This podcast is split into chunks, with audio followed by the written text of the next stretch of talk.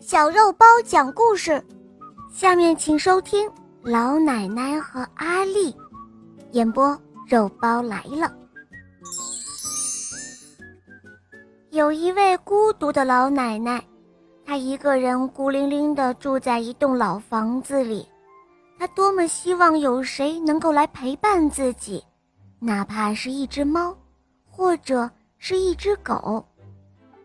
这一天。老奶奶一大早起来，她打开门，却惊讶地看到门口站着一只背着小包袱的猫。这只猫自称叫阿丽，来自遥远的北方。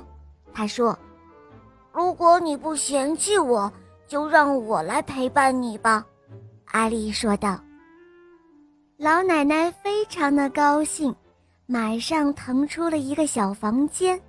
然后将那杂物都清理干净，给阿丽铺上了一张舒舒服服的小床。阿丽就这样在老奶奶家里住了下来。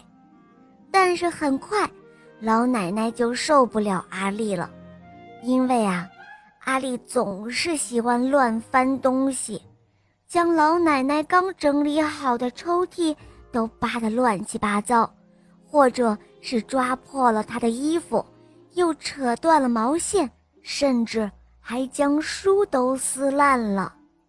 这时候的老奶奶对阿丽非常的不满，她很想将阿丽赶走，可是又有一点舍不得，因为阿丽在带给她烦恼的同时，也带给她很多的快乐。